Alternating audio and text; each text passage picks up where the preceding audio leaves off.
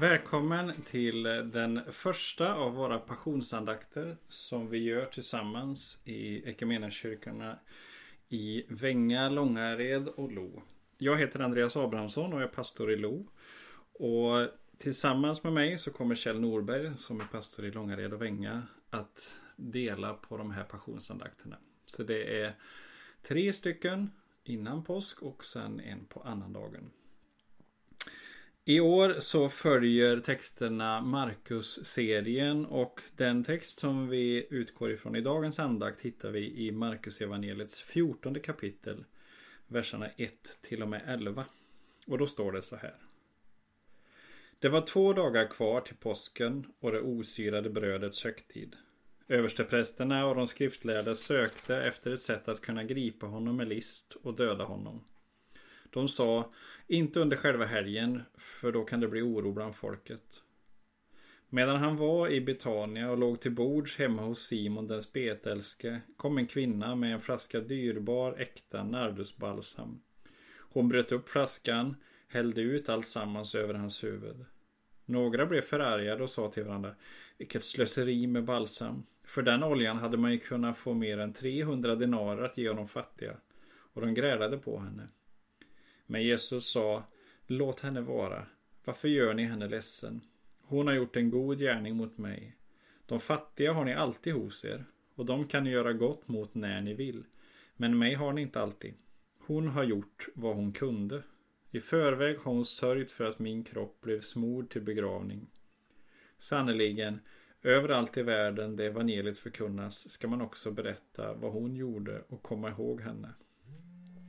Men Judas Iskariot, en av de tolv, gick till översteprästerna för att förråda honom. De blev glada och lovade att ge honom pengar och han sökte efter ett lämpligt tillfälle att förråda Jesus.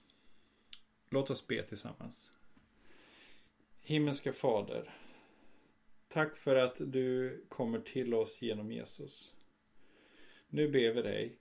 Låt din ande leda, leda mina ord. Låt det få bli till tröst, vägledning och välsignelse till den som lyssnar. Tack för att du är med oss, var och en där vi är. Så ber vi dig, Herre. Låt ditt rike komma, låt din vilja ske. I Jesu namn. Amen.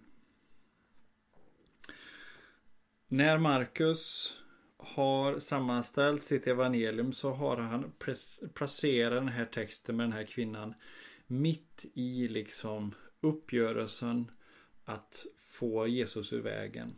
Den första versen som vi läste, då är det översteprästerna som liksom konspirerar. Hur kan vi döda honom? När ska vi döda honom? Och i slutet så får de besök av Judas som då är beredd att överlämna honom, beredd att förråda honom.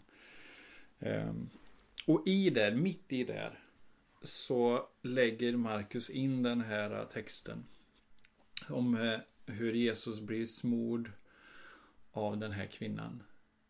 Och det blir en, en stark symbol just i, i vad Jesu död faktiskt har för betydelse. Och det är det som vi ska stanna upp vid, vid de här texterna. Att liksom vandra med i Markus-texterna fram till korset och uppståndelsen. Och det liv som vi har fått möjlighet att ta emot genom Jesus. Det är den som är liksom förebilden för oss i den här texten är just kvinnan. Och runt omkring henne sitter ett antal. Simon, den spetälske som verkar vara den som ägde huset. Och det verkar som att kvinnan på något sätt tillhör hushållet också. Och förmodligen är Jesus lärjungar med där. Men de, återigen, så missar de att se betydelsen av vem Jesus är och vad han kom för att göra. Jesus har ett par gånger tidigare uttryckt att han kommer att överlämnas till översteprästerna och dödas. Eh, inte minst så kan vi läsa i kapitel 9, vers 31. Eftersom han höll på att undervisa sina lärjungar.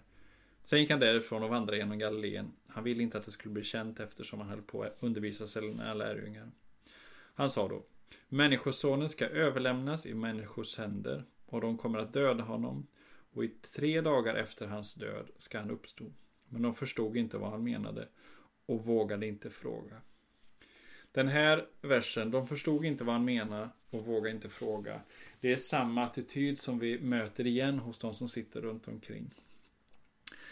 Medan kvinnan då ser vem Jesus är. Hon, precis som Jesus profeterar om sin egen död och betydelsen av den, så profeterar hon genom sin handling vad som kommer för Jesus.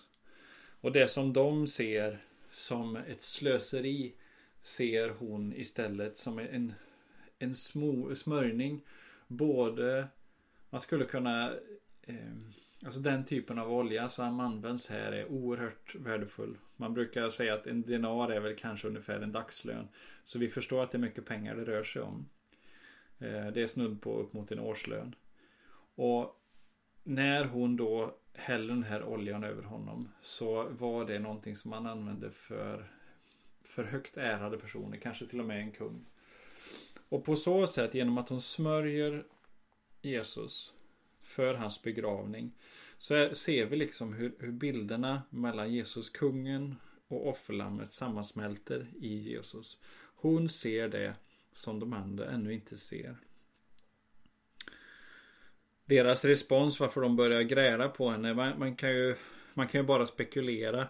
Är det på något sätt blir det genant att de inte visar samma hängivenhet? Är det därför som de gömmer sig bakom liksom fromma ursäkter att ja, men det där skulle du kunna ge till de fattiga?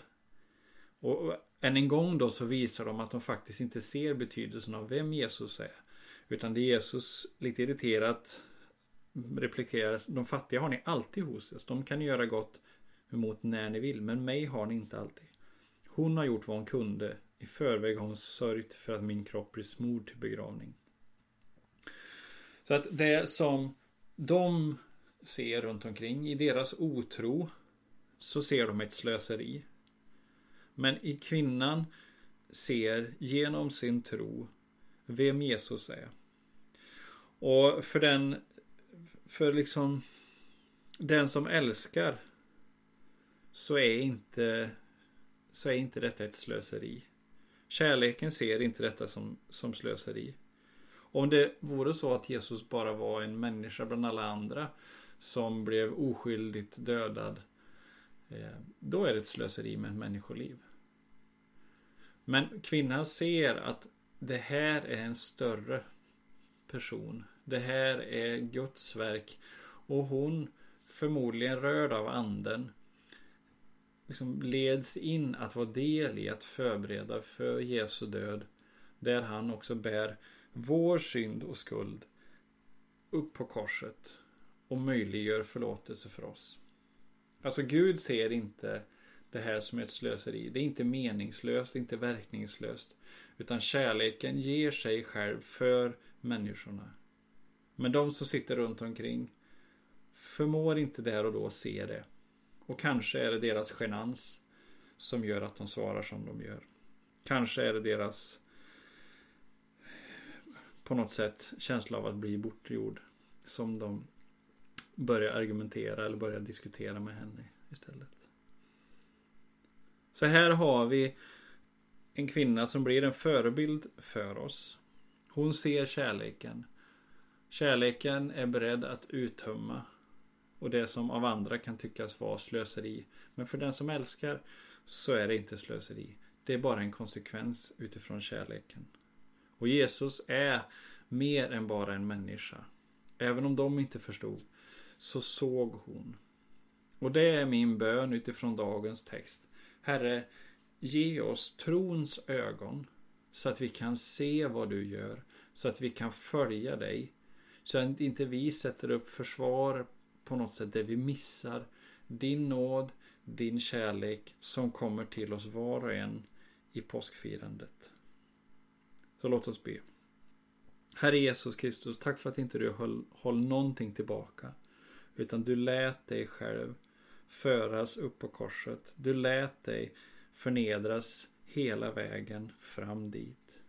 Tack Herre för den här berättelsen om kvinnan som genom din nåd fick se vem du var, förstå lite av vem du var och att hon vågade agera i enlighet med det.